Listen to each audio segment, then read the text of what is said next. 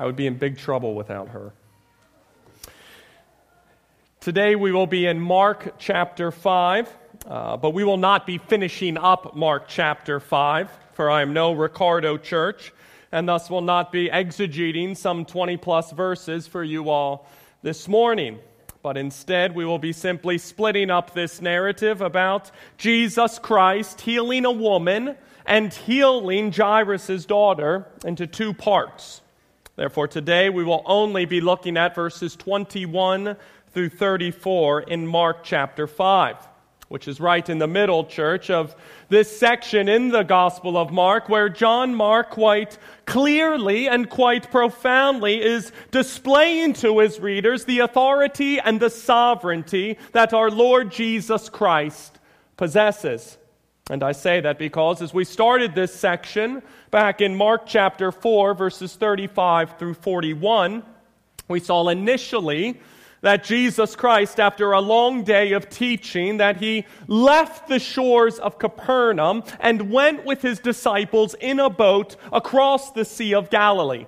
However, during this little trek church, a massive windstorm broke out to the point that waves were just pounding and breaking into and on top of their boat and were quite literally filling their boat up with water.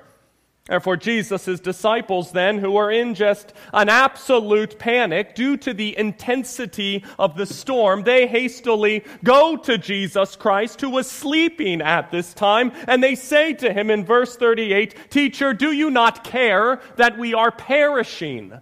And like that, church, Jesus Christ, he awakens from his slumber and verse 39 rebukes the wind and says to the sea, Peace, be still. And the wind, church, it ceased and there was a great calm.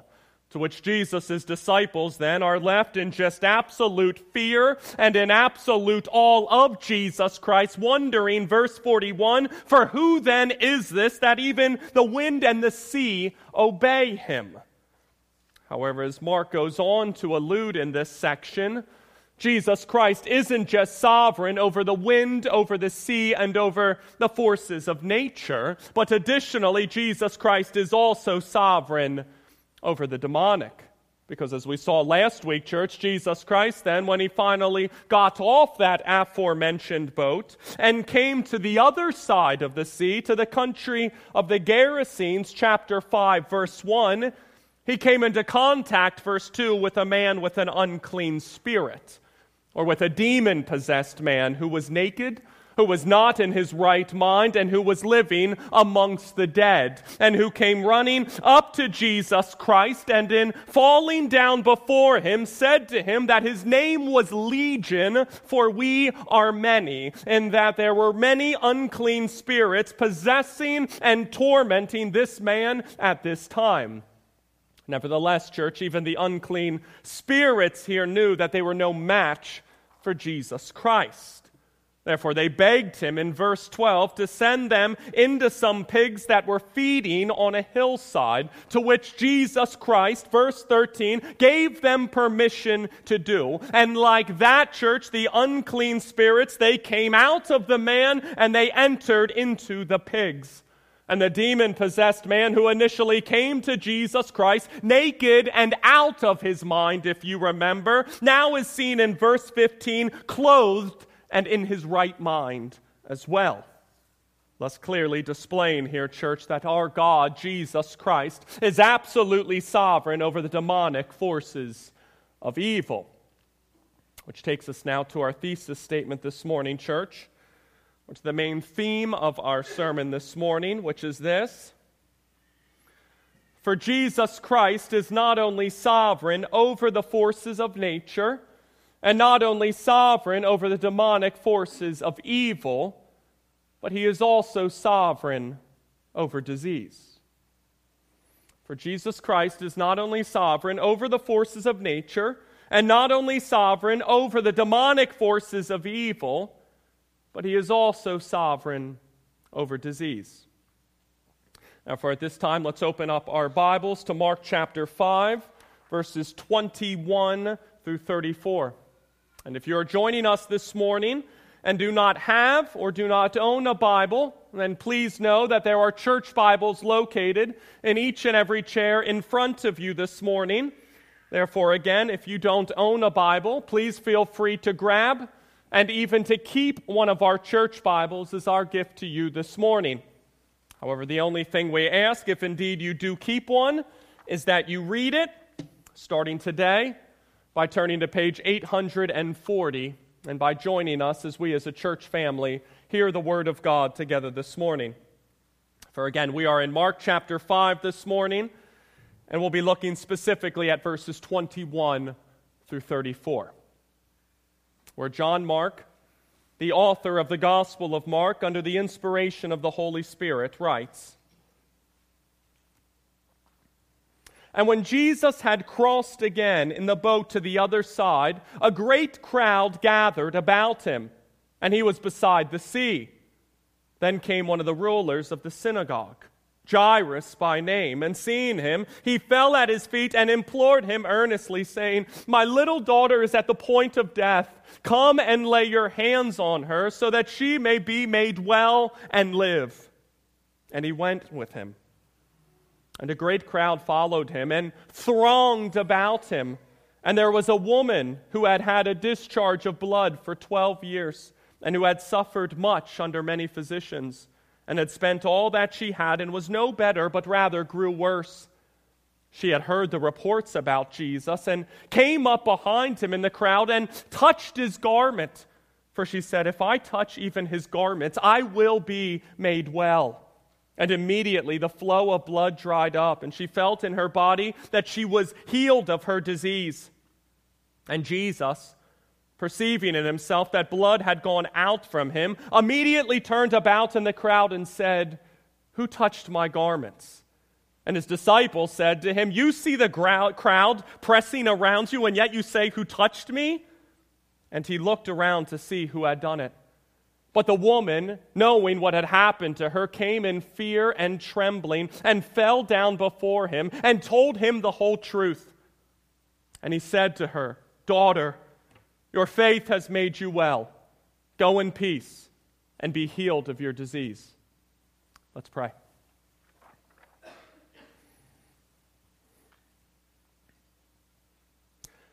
Heavenly Father, how comforting it is to read this text Lord, and to know that you hear the cries of your people. When they come to you in faith, when the righteous cry out for help, we have a God who hears his people, who responds to his people, who delivers his people and cares for his people, and who ultimately heals his people. Father, I pray that you open the eyes of this dear flock this morning, that you open their ears and that you soften their hearts this morning to receive your word. Lord, if they need conviction for sin, Lord, convict them. If they need encouragement for what they are dealing with, encourage them. But Father, I pray that your word speak to them this morning. Send your Holy Spirit to work amongst us, I pray. Father, I also pray that you help me communicate to this dear flock this morning the truths that you have revealed to us in your word. Not my opinion of them, not my thoughts on them, not stories about my life about them, but that we give that I give them this morning your word. Help me, Father, I pray, to be faithful to this task, so that you and you alone this morning be glorified through our preaching, through our singing, through our prayers, and through our worship as a church body. In Jesus' name, amen. Our first of two points this morning, church, is this. Point number one Christian, our God is never too busy to hear our cries and to compassionately respond to us. Christian, our God is never too busy to hear our cries and to compassionately respond to us. Verses 21 through 24, which reads And when Jesus had crossed again in the boat to the other side, a great crowd gathered about him, and he was beside the sea. Then came one of the rulers of the synagogue, Jairus by name, and seeing him, he fell at his feet and implored him earnestly, saying, My little daughter is at the point of death. Come and lay your hands on her, so that she may be made well and live. And he went with him. So, after healing the demon possessed man, and after being begged by those in the region to depart from the region, since they were, verse 15, afraid of him, Jesus Christ goes back across the Sea of Galilee, likely taking about a six mile trip back to the region of Capernaum. And once again, as Jesus Christ reaches the shores of Capernaum, another great crowd gathers around him. Or, as Luke puts it in his parallel account, a crowd welcomed him, for they were all waiting for him. Which again shouldn't come as a surprise to us, church, since as we have seen over and over again throughout the Gospel of Mark, Jesus Christ and large crowds, well, they go together like peanut butter and jelly.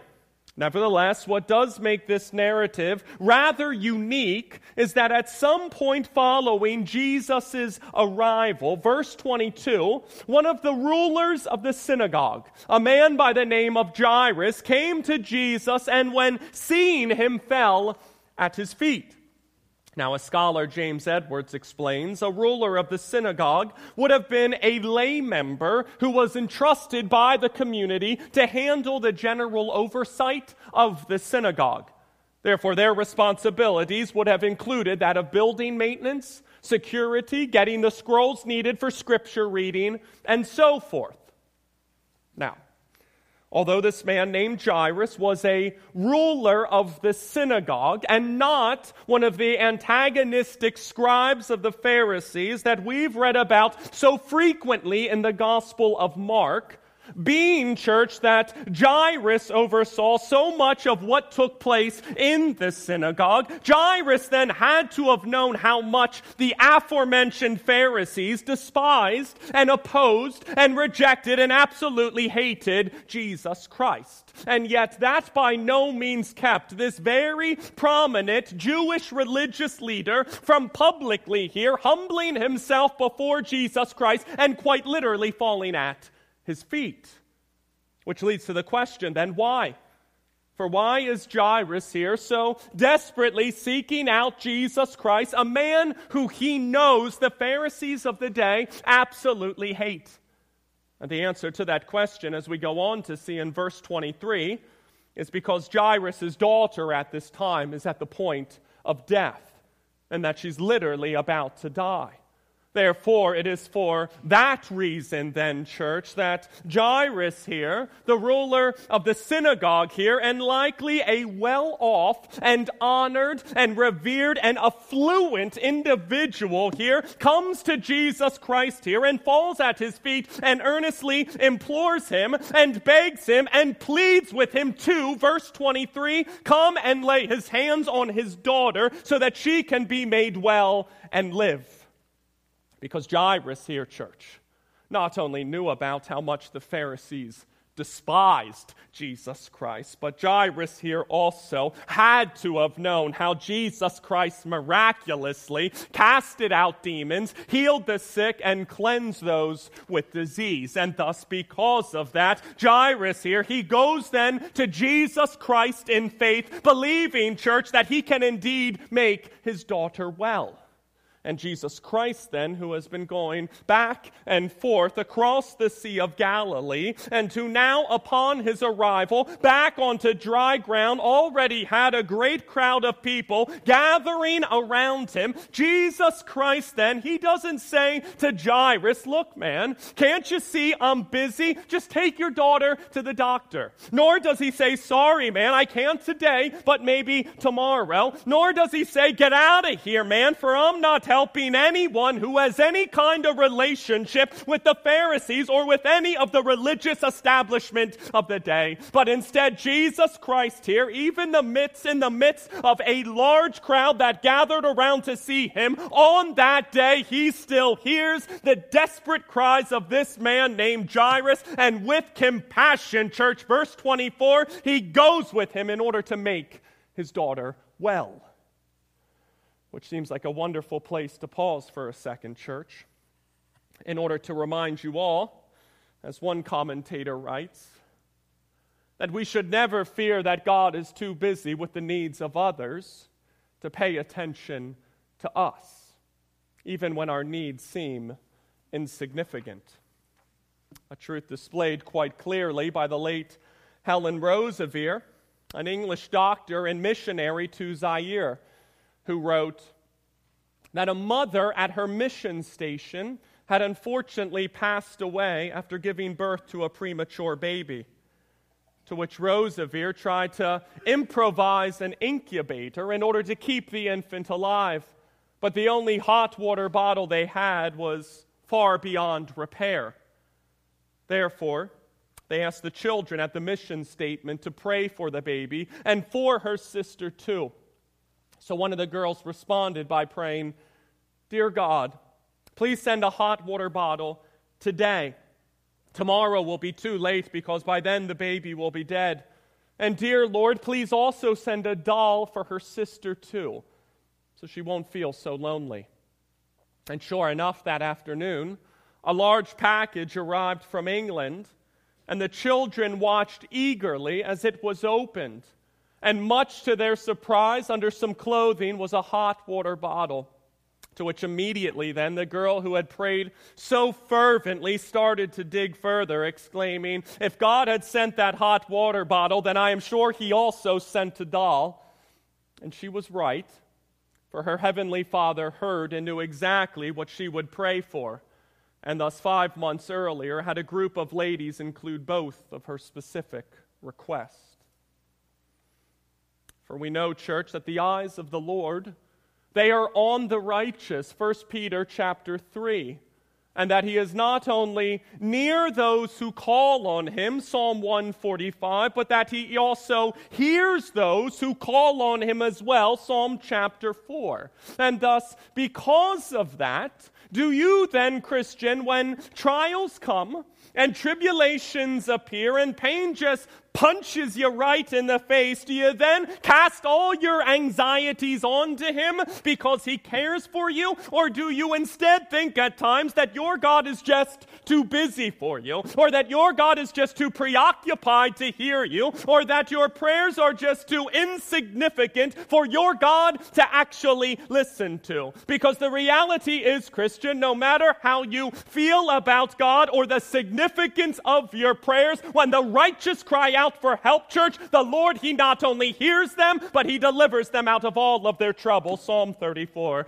Therefore, do not fall into the trap of thinking, Christian, that your God is distant from you, or too busy for you, or that He somehow doesn't care about each and every one of your needs, but instead realize, Christian, that your sovereign and omnipotent and almighty and omniscient God already knows each and every one of your needs before you even even ask for them. Matthew chapter 6. And not only that, Christian, but he also tells us then to pray to him. Philippians chapter 4. And that nothing is impossible for him. Luke chapter 1. And that he fulfills the desires of those who fear him. Psalm 145. Which should naturally then drive us and embolden us and invigorate us, Christian, to always then, no matter the time, place, or situation, to confidently bring our requests before God and thus pray without ceasing, Christian, to the Father through the Son and in the Holy Spirit, knowing full well that you have a God who hears his people, who responds to his people, and who will ultimately deliver his people, since he has promised his people that he will never leave us or forsake us, but instead will be faithful to hear us, Christian, when the righteous cry out for help. Which brings us to point number two, which is this Jesus Christ is ultimately sovereign over disease, even over the diseases that mankind cannot heal. Jesus Christ is ultimately sovereign over disease, even over the diseases that mankind cannot heal. Verses 24 through 34, which reads And a great crowd followed him and thronged about him. And there was a woman who had had a discharge of blood for 12 years and who had suffered much under many physicians and had spent all that she had and was no better, but rather grew worse. She had heard the reports about Jesus and came up behind him in the crowd and touched his garment. For she said, If I touch even his garments, I will be made well. And immediately the flow of blood dried up, and she felt in her body that she was healed of her disease. And Jesus, perceiving in himself that power had gone from him, immediately turned in the crowd and said, Who touched my garments? And his disciples said to him, You see the crowd pressing around you, and yet you say, Who touched me? And he looked around to see who had done it.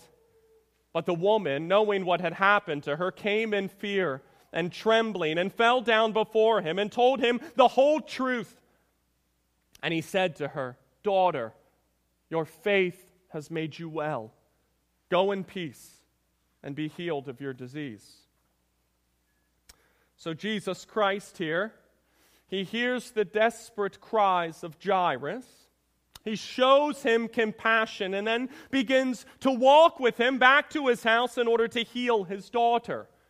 However, as they leave, as we see in verse 24, a great crowd then follows Jesus Christ, so much so that they thronged about him or were pressing in on him as he walked. Nevertheless, church, it is in the midst of this rather chaotic scene here, where Jesus is walking with Jairus and a large crowd of people are following him and pressing in on him and touching him, that we are introduced in the text in verse 25 to a woman who had a discharge of blood for 12 years. Now, not to be too graphic here, However, this wasn't just some heavy menstrual flow of blood that she was experiencing once a month that Mark is talking about here. But instead, what Mark is getting at here, church, is that this was a chronic or an ongoing condition whereby this woman very consistently had a discharge of blood coming from her for 12 years.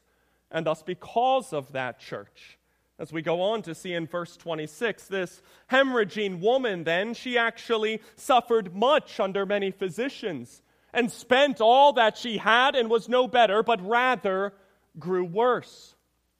Therefore, long story short here, you have a woman here, church, who was chronically discharging blood, and as a result of that, has gone to doctor after doctor and spent all the money she had in search of a cure, only to then still not have a cure, but instead for her condition to ultimately then get worse.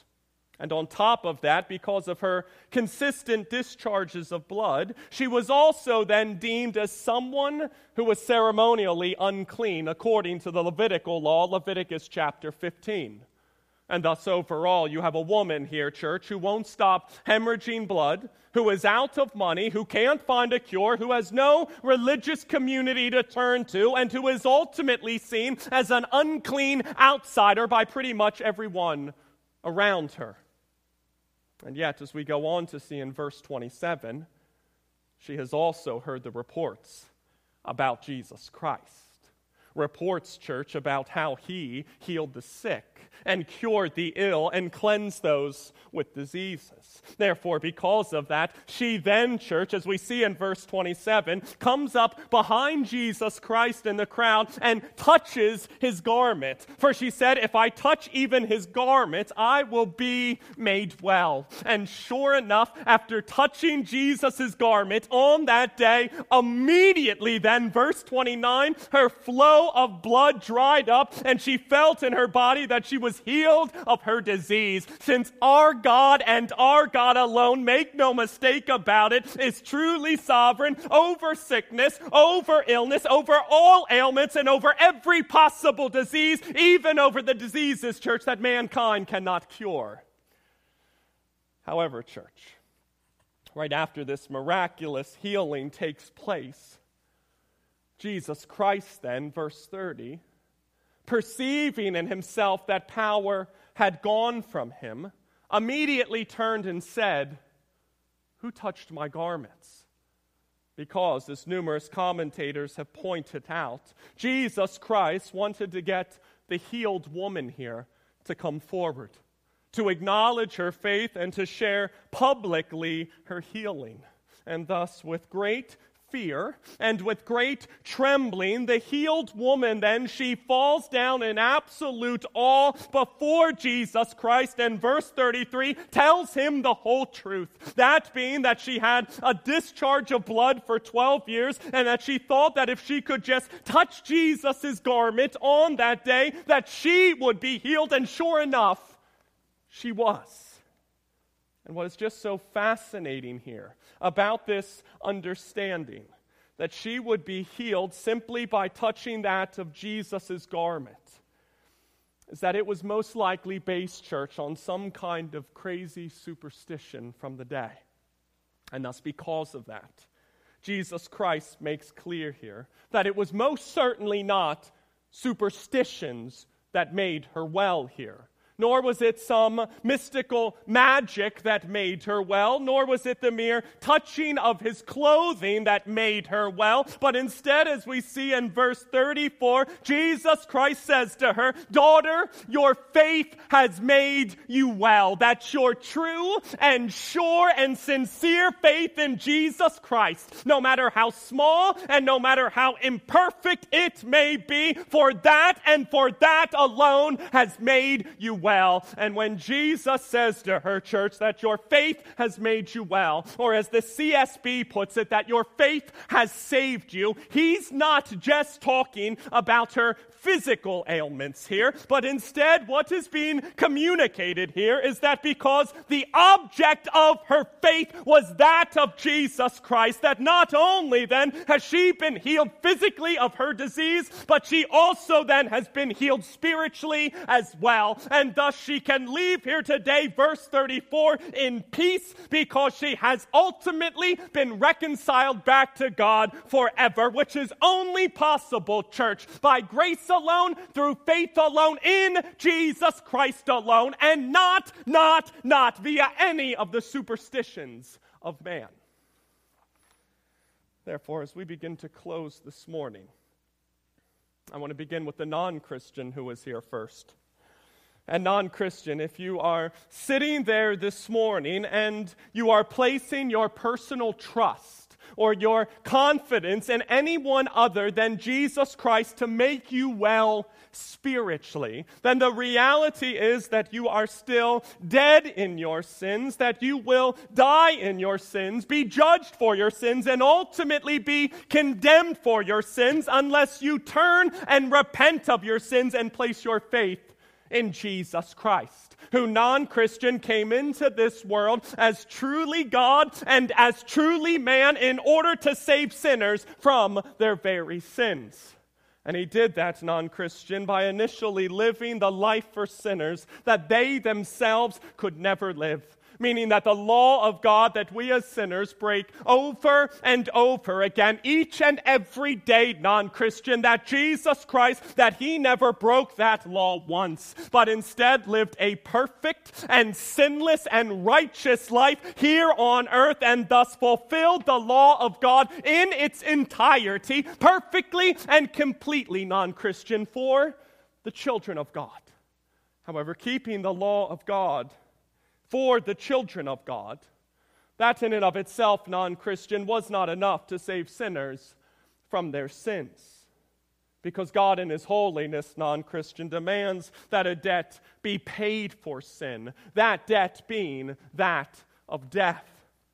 And thus, because of that, non Christian, Jesus Christ then willingly took our sins upon himself and paid that debt for us, in that he, Jesus Christ, bore the wrath of a holy God that we as sinners deserve for our sin, even though he himself never sinned. And he did that, non Christian, by being crucified on a cross at Calvary and by dying a sinner's death in our place and as our very substitute. However, the good news of Jesus Christ, non Christian, it does not end there. And I say that because although the sin sinless Son of God was indeed pierced and crushed and bruised and was crucified, killed, and buried, he was also then accepted by God the Father, non Christian, as a perfect sacrifice on behalf of his children.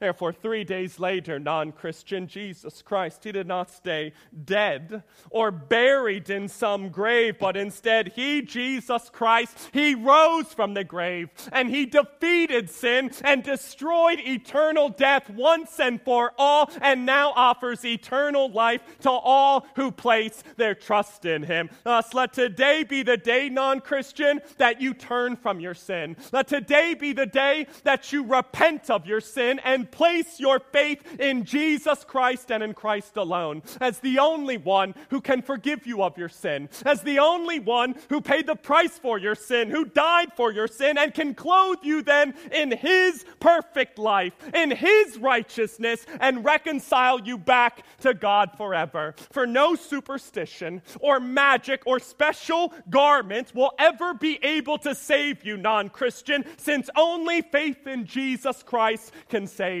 Therefore, let today be the day that you repent of your sin and place your faith in Jesus Christ. And today will be the day that you are forgiven of your sin and given the gift, non Christian, of eternal life.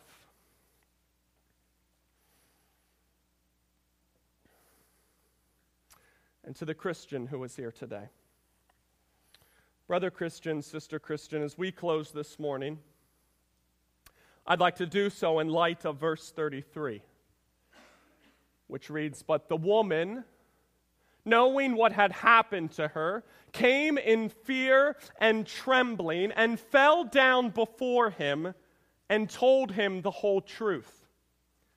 So after this woman was healed of her disease, after touching Jesus' garment, Jesus Christ then said, Who touched my garments? Again, because he wanted, church, the woman here to come forward, to acknowledge her faith, and to publicly share her healing. And thus, I think it's fair to conclude here, church, that Jesus Christ then does not want his followers to keep their faith a secret or hidden from others or concealed from the world, but instead to openly acknowledge him before all.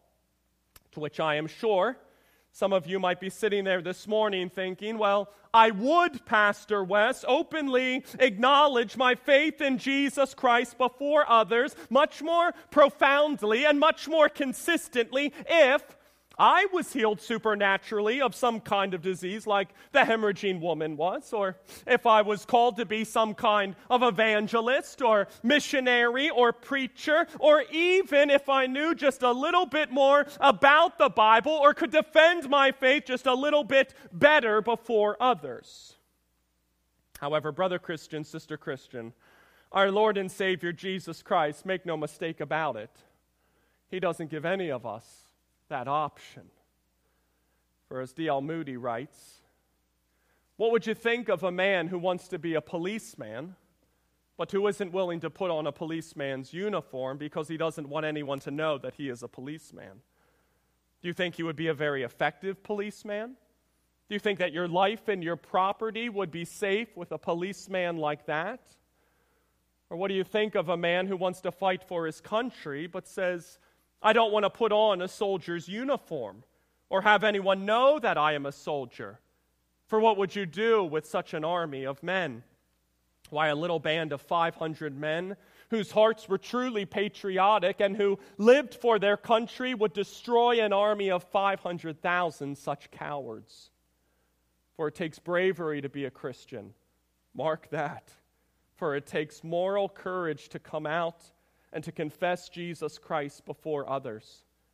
And the lack of it, well, that keeps more people out of the kingdom of God than anything else. And Moody's most definitely not making stuff up here, church.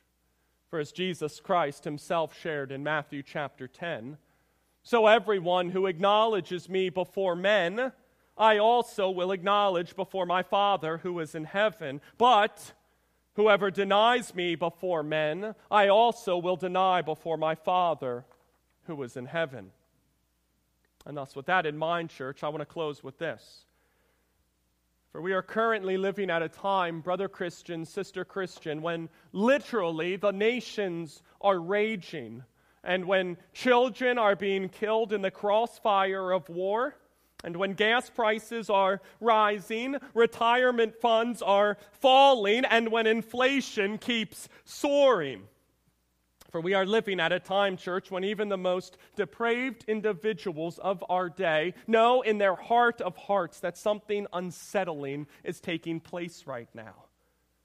And it is for that reason, church, that we as the body of Jesus Christ have a wonderful opportunity sitting right before us at this very time. And I say wonderful, Christian, because despite all the war, and despite all the death, and despite all the inflation, and gas prices, and fear, and what have you, hanging right over our world today, we, brother Christian, sister Christian, have the only message in this world that can offer this world everlasting peace. And thus, when the world asks you, Christian, for how can you be so optimistic at a time like this, or have such peace at a time like this, or display such joy at a time like this, do not be selfish, Christian, or ashamed, Christian, or intimidated, or fearful, or timid, Christian, to share with the world the reason for the hope that is in you, and to acknowledge your King Jesus Christ before them, and to share the faith that was once and for all delivered to the saints with them.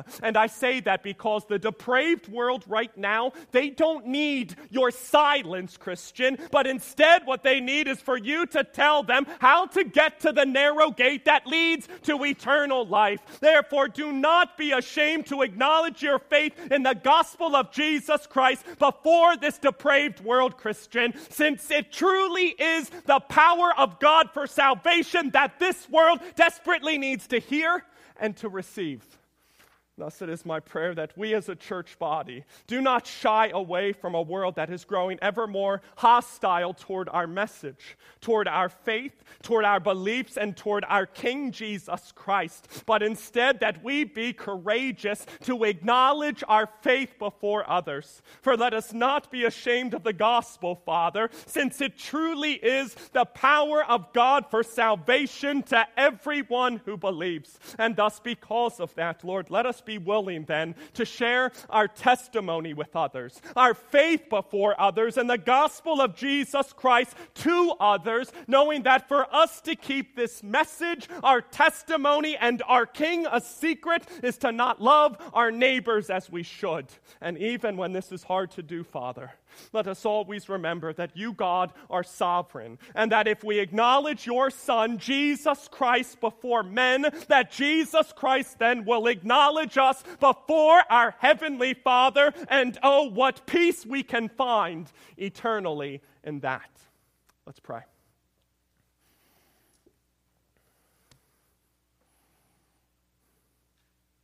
Heavenly Father, Lord, give us courage, I pray.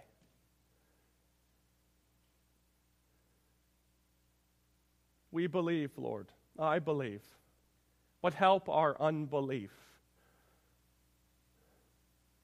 For when we go into the crosshairs of this world and people ask us why we are so hopeful, why we are so peaceful, why we are so optimistic when the world around us seems to be crashing and burning down. Let us always be prepared to give a defense for the reason for the hope that is in us. That being our Lord and Savior, Jesus Christ, the only one who can make us well, who can heal us spiritually who can reconcile us back to God the Father, and who can give us shalom, who can give us peace, wholeness, wellness, complete peace, because we know we have fellowship now with our Creator. Give us courage to share this message, to acknowledge our King Jesus Christ, our faith in the gospel, and to be willing to share this message and our testimony with others. Do not let us be timid, Father. The world needs us, not to be silent, but to share and to shine like light before others. In Jesus' name, amen.